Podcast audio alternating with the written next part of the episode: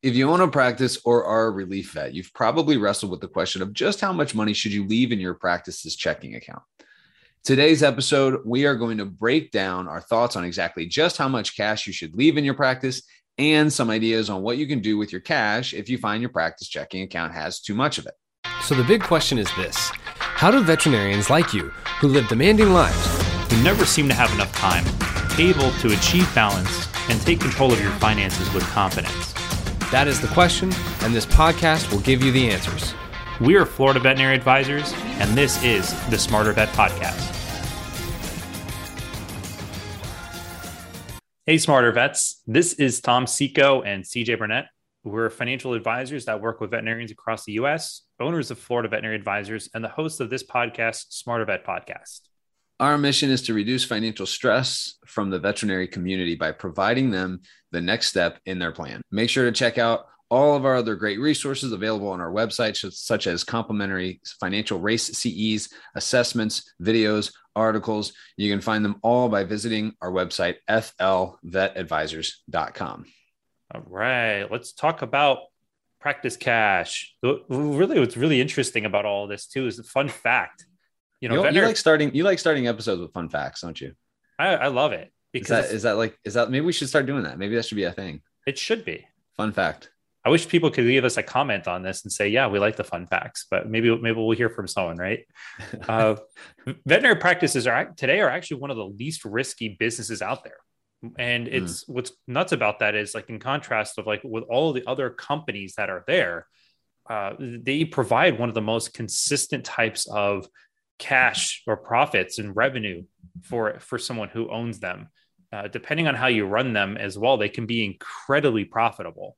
Of course, you know, there's a term, if any of you are listening right now, there's what they call the no-low practice, where there's very little profits, which if you're in a position like that, it might make sense to kind of take a look at that. But at the same time, the future expectations, like, there's the possibility of having so many more pets and patients along the way. If you were to think of a really low-risk business, it would be one that had consistent revenue that wasn't necessarily seasonal. There's a little bit of seasonality to it, I'm sure, depending on what practice you're in and what area of the country you're in. It would be highly profitable, and then you'd have a really good outlook into the future as far as the business goes. So I think if you take those three, that therefore gives you a pretty very low risk in the business. Mm-hmm. And banks are looking at it like nonstop, saying, "Hey, you guys are very attractive," which is awesome. Yeah, for you. The statistic we heard, right, was like 1 in 200 practices default on a loan or something like that, which apparently is incredibly low. A banker was telling us the other day. Yeah, it seems like it's more of like just due to poor management than anything. It's not the clients. And we, as you might all know, that 2020 brought a huge influx of clients. So, and as these profits are, your practice is making all of these profits, they can be used to do a few different things. Like, we really want to provide, what is the understanding of how I can use them? Because a lot of times we talk with practice owners and there really is not a major clarity to it. And there's a few different ones where we would talk about. The first is protecting. The other one is growing. The other one is to build your personal wealth. And then the last one would be to build value of the practice. So for when you want to sell it. I think they call that exiting, right? That's why we have a certified exit planning designation, is because when business owners sell their business, they call it exiting their business. Mm-hmm. And it's very commonly confused too, because I will say with exiting, it isn't just something as well where, hey, you're going to leave your practice tomorrow. Exiting should be something you plan and prepare for right from the day that you start a business. Yeah, Tom, you and I we're like in our mid 30s, early 30s. And do we have an exit plan? I would say we do. We absolutely do. And it's one of those things that we're progressively building up to be able to transition over time to where we have a bigger team and organization. All right. And it's funny because I think when people think about exiting and they're in their 30s, it's almost like, how do I do that? Like, because it's such a big thing to think about. And Tom and I, we have an exit plan, but do we know exactly what's going to happen? Well, no, but we know the three doors that we could walk through. We can either sell to an outsider, sell to an insider, or die owning the business, right? Those are the three doors to walk through. And we have a plan on what we're going to do in every situation, right? So, because a good plan has a plan when nothing goes according to plan. Absolutely. And since we started working with practice owners over 7 years ago, I can't even believe it's been that long already. Where do the days go? We often see that there's so many practices that are flush in cash, like hundreds of thousands sitting in the bank. And why? I thought it was something that just like a few years ago we just saw, and it was just the time, maybe mm-hmm. At the time that was happening.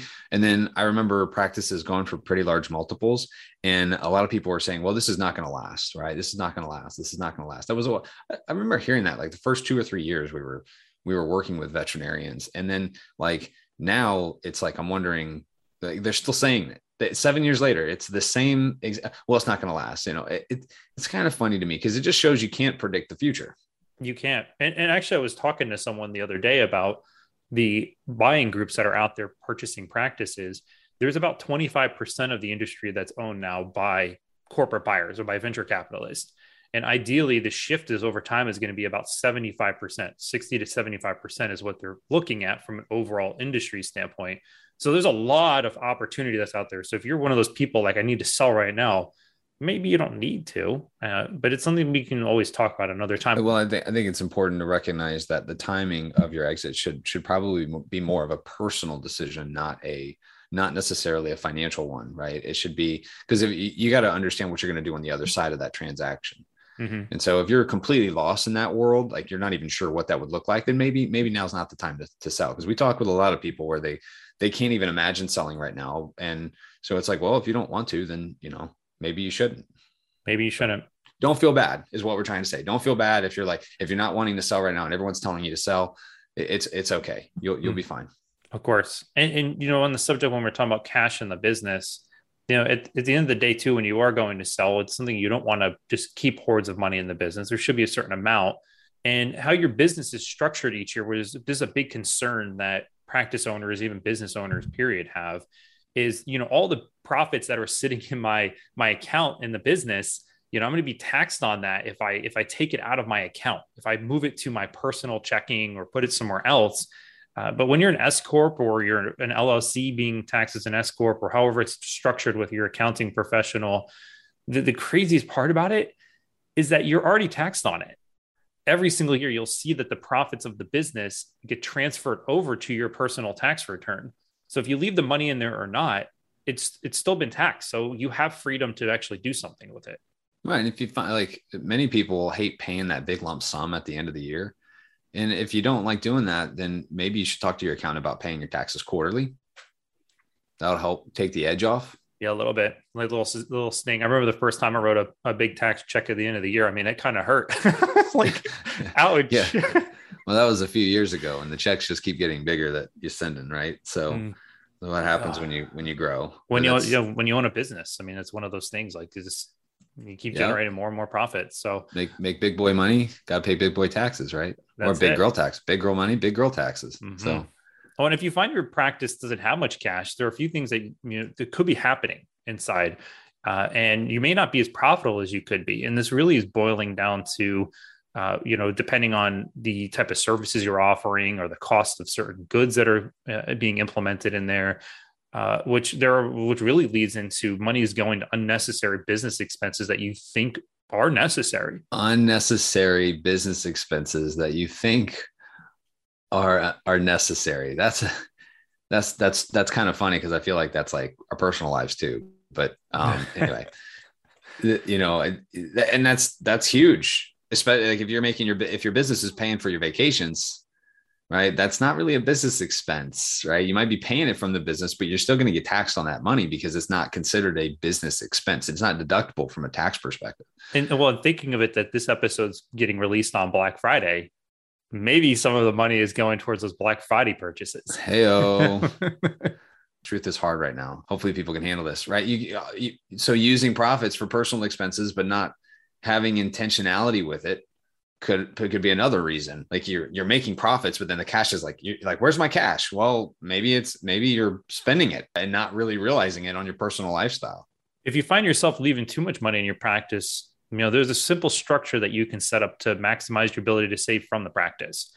We actually have a very helpful video where you can click the link in the description and fast forward to 14 minutes and 17 seconds to figure out how to create that structure for yourself. That's good. That's really good. So, and if you're finding that your practice is accumulating cash, Tom, let's go through some of the things that you can do with that cash. Because a lot of people are like, well, yeah, I do have a couple $100,000 sitting in my business. What do I do with it? Mm-hmm. Well, going back to what we talked about, protect, grow, and build your personal wealth. Let's talk about protect first.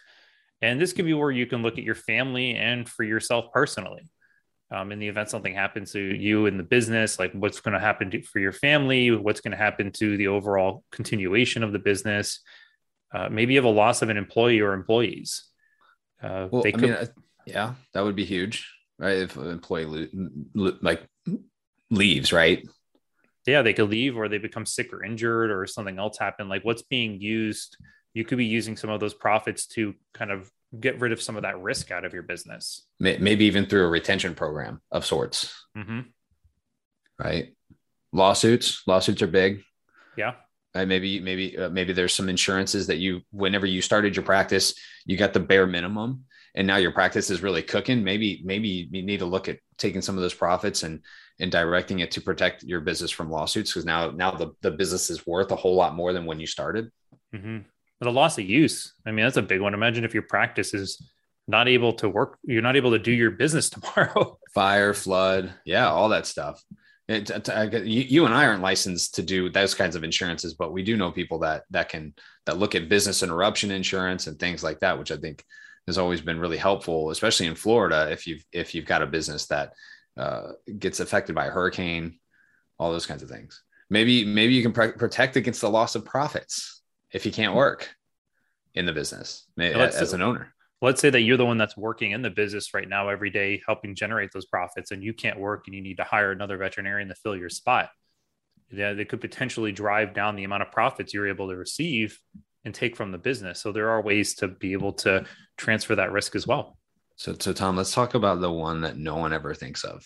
The one that always, that they always address with a professional, like an attorney or a CPA, but it never actually gets addressed. They just talk about it.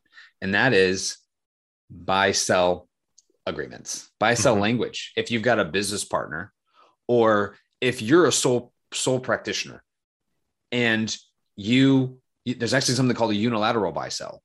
Maybe you're somebody that should use one of those. Maybe you could use a little bit of your money to not just make sure that your buy-sell language in your operating agreement, or maybe that you should have a unilateral buy-sell setup. Maybe you should use some of that money to do that and then fund it with ways to protect the business in the event that something does happen. Yeah. These are all really impactful things you can do with profits just to even protect the business. And some of it's insurance related, some of it's not.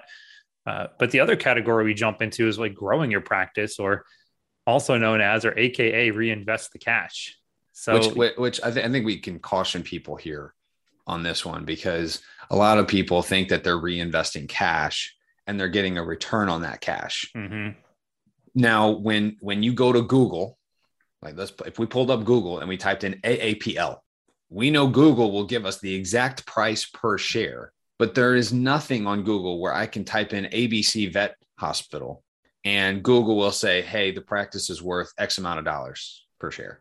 Like there's nothing like that, right? So when you're reinvesting cash in the business, having something that's measurable on the rate of return of you're getting on that cash that you're reinvesting in the business is mission critical, because many people reinvest cash into a business and the return is negative and they don't even realize it because they're not measuring the exact rate of return of all the cash that they're spending. Absolutely. Yeah, the first one that we can always take a look at it as well. If you're trying to grow your practice, could be expanding the building or changing the overall structure of it. Like we have a client of ours recently that turned another room into an exam room because it was able to help generate a little bit more profitability for the business. So that actually helped grow the value of the practice. Her meetings are really interesting because whenever we meet with her, because we're online, she Zooms with us and shares her video. And she literally looks like she's in a closet. And I was like, where are you? And she goes, well, this is my office. I'm like, well, it looks really small. And she goes, well, it's actually a closet because I turned my office into an exam room because we're expanding. And it was like the perfect thing. I was like, there's no windows. I would get depressed. But she's like, I don't know. In a way, she kind of said it was like her sanctuary. She's like, well, I can come in here and people don't know I'm in here. yeah. and I can get work done. I can be a business owner and not just a veterinarian in here. Right. So well, speaking on her too, I mean, this could be her relocating eventually to another spot or maybe adding another location. Absolutely. Absolutely. And you know, it's not hard to get funding nowadays. Banks love you. You gotta be smart with funding because there are some times you can take funding and put it towards things like what CJ was talking about. Are you getting a return? mm-hmm. Or is it, is it negative? New products and services, right? Maybe you can reuse cash in the business to grow the practice and offer new services that might increase your profit margins. You don't want to add services that will decrease your profit margins, generally speaking. Mm-hmm. Obviously there are some exceptions to every rule, but you know, adding products, implementing reward programs that can oftentimes push the right employees towards the right actions to generate more profits. Absolutely. Generate more revenue. You can use some of the profits to also hire more veterinarians or more staff. So if you are looking to grow and expand, especially it's very competitive today with the sign-on bonuses and things that are happening right now, maybe some of that money would be used for that. So let's shift to building personal wealth, things that you can do to build personal wealth. Because I know that a lot of people, they build cash in the business and they're oftentimes scared to move it to their personal balance sheet because, well, if they move it to their personal balance sheet, it's just going to sit there, right? They don't know what to do with it. So they don't move it. They just leave it in their business. And the question to ask here though, too, are you relying on your business one day to be your personal wealth, or are you actually utilizing your practice to build your personal wealth? I mean, that's pretty heavy too, right? Like, because if you're depending on the sale of your business to be what gets you to retirement, this is one of the reasons why so many vets don't retire on time, because they just always assume that they'll be able to sell their business for this lump sum of money. Mm-hmm. And then they'll be able to use those proceeds to generate the income that they're enjoying right now. And that's not the case. Typically they're not able to sell their business and have enough to have the same lifestyle through retirement, which is one of the reasons why they hold onto it for as long as they possibly can. Absolutely. So, you know, and obviously build before you can move money away from the business to build personal wealth though, you got to determine the amount of money that should be left in the practice. Yeah. So when looking at how much money you should have left in the practice, because sometimes it is like a feeling. It is one of those things like, I feel I need to have this much money in there. However, going back to when we talked about risk earlier, ideally you should be keeping between 1 to maybe 3 months of operating expenses available in cash. And that's for like those times that you have seasonal changes or your business wasn't doing as well. Maybe you went down a veterinarian. If you have multiple veterinarians, it's just extra money that's sitting there. But like, you know, keep in mind, if you are having expansion opportunities or you're looking to do things like one of our other clients wanted to build out another building that she had next to us, our other practice, and she needed more cash. So when she looked at it, it was being used from that grow your practice aspect of things. But realistically, on an ongoing basis, you know, 1 to 3 months, usually on the lower end, can be sufficient enough to keep inside the practice. And you're saying that just because since revenue is pretty consistent, yes, then you're usually going to have enough coming in. And so, Tom, you know, we also talk a lot about how if they determine the amount of money that they want to have left in the business and they take the additional and they move it to their personal balance sheet, what stops them from moving it back? Nothing. I moved too much money over to my personal accounts. Can't you just transfer it back to your business? You can. Right. So, and you know, like, that should take the edge off for a lot of people listening. unless you're a C corporation, which can create a whole bunch of different other variables in here. But when you're an S corp, an LLC, sole proprietor, those different types of things, I mean, you can easily shift money back and forth. Yeah. You want to be careful. You don't want to do it too often. You want to, it shouldn't be something you do every Tuesday. Yes. But like, you know, it's just knowing that, worse comes to worse, you should be able. So you keep a certain amount of money for operating and time. The time misplaces with expenses and revenues, right? You keep a certain amount of cash for that. Keep a certain amount of cash in the business for anything that you're going to use to grow the business. Maybe it be a build out, maybe it be to hire more people, whatever. And then you systematically transfer. You want to look at systematically transferring profits each month to investments and assets that are to put to work for you and building your wealth outside the business. Mm-hmm. Because the more wealth you have outside the business, the less reliance you have on the sale of the business whenever you do actually go to exit. And this number that you pick that you systematically transfer, it could be more on the conservative side of things if you want, right, because if it's something new, it can be adjusted, it can be tweaked. And we always suggest another thing you can do is every quarter, take a look at, you know, how did your business do? How much cash do you have in the business? We like to use the term dead cash. It's money that's really has no purpose to it. So like, what are we doing with it? And that could potentially be transferred over onto your personal balance sheet. Yeah. And looking at your P&L, your profit and loss statement, if you're not really sure how to read those, then you should maybe get with your accountant.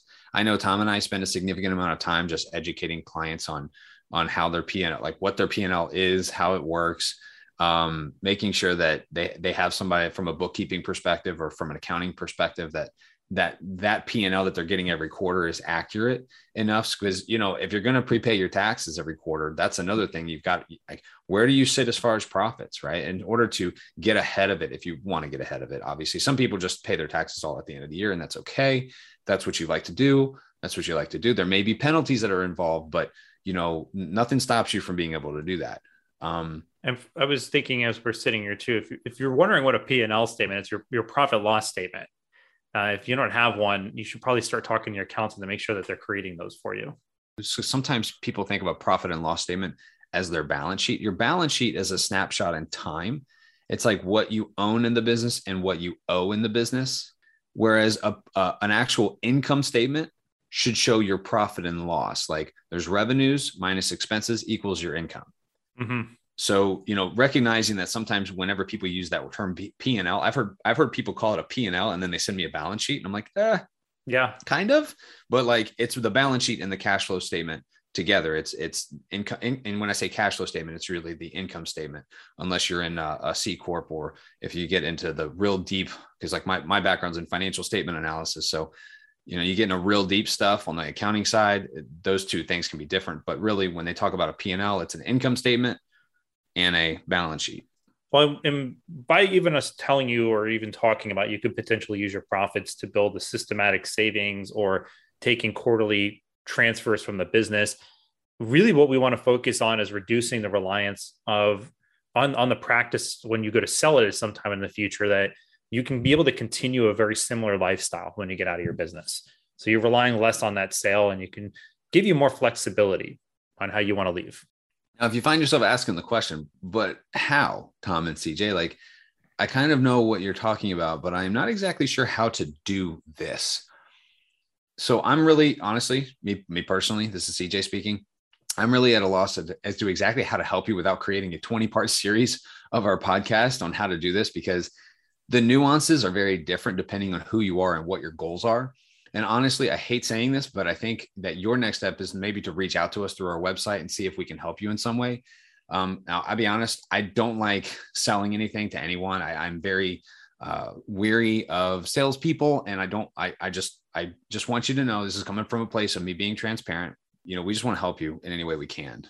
And maybe we will pull together some sort of podcast series that will take 20 weeks and a whole year to release. But, you know, I think that there are just a lot of different nuances in how you want to do and how you approach this particular thing. We tried to give you general steps on what you can do from first step, second step, third step of what to do with your cash. But if you still feel like you're a little lost, then please feel free to reach out to us. And just like you want to help animals, we want to help you.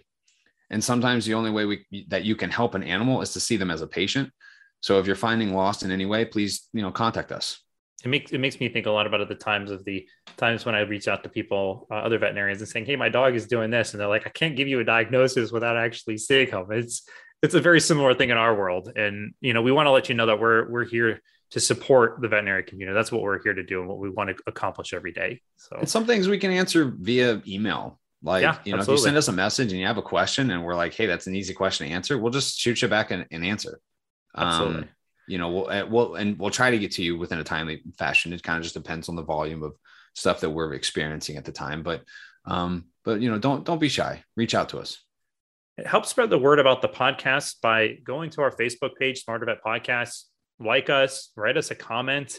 If you can, take a snapshot of this episode and post it on your social media, your favorite social media platform, and hashtag Smarter Vets. And, we'd love to just give us some love and share this episode with some other people that you care about. This is CJ Burnett. And I'm Tom Seco. wishing you a lifetime of financial success. Don't forget to visit our website and sign up for our newsletter. By subscribing, you'll be the first to know about upcoming race-approved CE webinars, podcast releases, short presentations, and articles that we publish. Make sure to like us on Facebook, follow us on LinkedIn, and subscribe to our YouTube channel.